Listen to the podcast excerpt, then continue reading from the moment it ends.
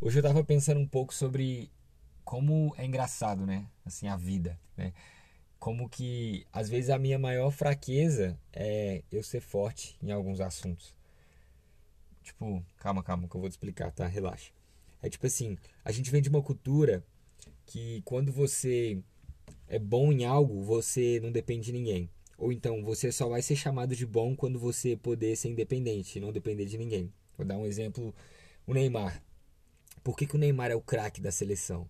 Não é porque ele trabalha bem com o time, mas é porque a gente sabe que mesmo que o time jogue mal, o Neymar ele vai resolver sozinho. Independentemente da, do desempenho da seleção, o Neymar sozinho resolve uma partida. E é por isso que ele é o melhor. Porque na cultura que a gente vive do mundo, o melhor é o lobo solitário, é o cara que resolve, que não depende de ninguém. O melhor é o, o cara que ficou tão bom que sozinho ele dá conta. E esse é o melhor para o mundo. O melhor é aquele que sozinho dá conta. O que chama a responsa no peito e tal, tal, tal. E eu fico pensando às vezes sobre. Existem algumas coisas no reino que eu aprendi a fazer. Tipo, eu sei tocar, eu sei pregar, eu sei orar, eu sei ministrar uma célula. Então, e tipo, eu não tô falando que eu sou bom nessas coisas, mas eu tô falando que eu aprendi a fazer. A primeira vez que eu ministrei uma célula, cara, eu ministrei com muito temor e com muito medo. E eu falava, Deus, eu não sei fazer isso aqui, por favor, me ajuda.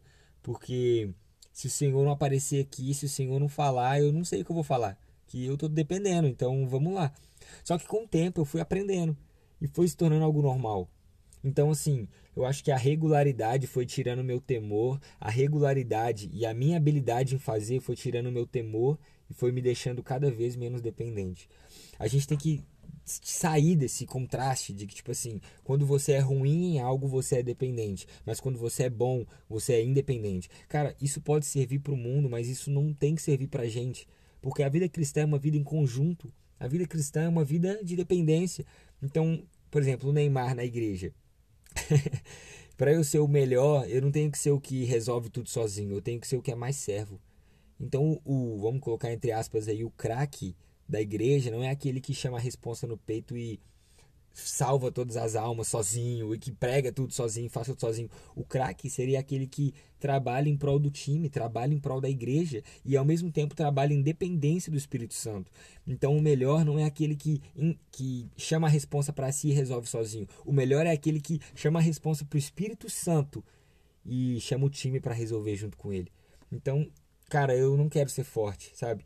Tem um pastor Max, ele. Um pastor Max é um pastor amigo meu, me deu aula, ele falou assim que ele sempre que ele vai pregar, ele ora e fala assim: Deus não me ensina a pregar. Não me ensina a pregar porque se eu aprender, eu vou pregar sem você, eu vou fazer sozinho. E eu não quero. Então não me ensina a pregar porque eu quero continuar dependendo de você. E cara, isso é lindo, que oração maravilhosa, meu Deus. E é difícil porque quanto mais a gente fica bom em algo, a gente tem que trabalhar o nosso coração para manter o temor e manter a humildade naquilo. Então, assim, eu não estou fazendo isso aqui para fa falar para você, olha, não estude, não, não se capacite. Não, não tô falando isso. O que eu tô falando é que quanto mais você se capacitar, mais aprenda a viver na dependência. Porque o que cansa não é fazer as coisas para Deus. O que cansa é fazer as coisas sem Deus. Então, às vezes, a gente lidera uma célula, ou a gente está ministrando na igreja, a gente está servindo e a gente está cansando muito. E a gente não consegue ir alívio.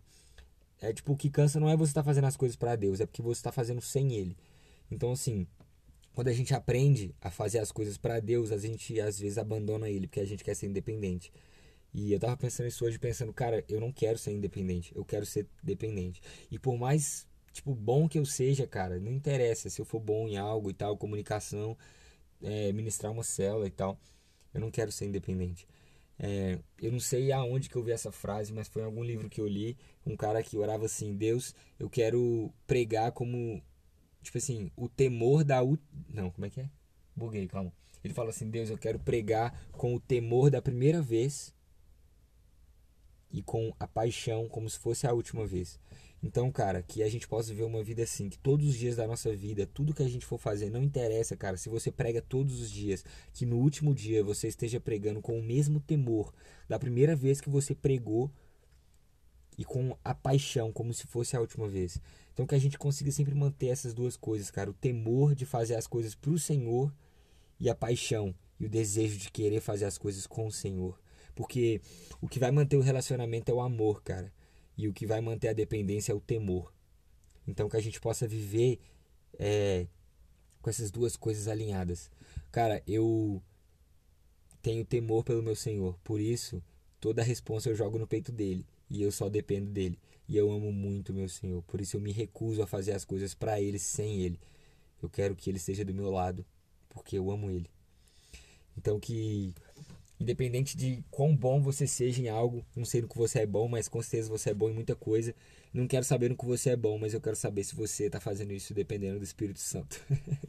porque as nossas pregações, os nossos as nossas histórias, né, não devem ser geradas só na nossa mente.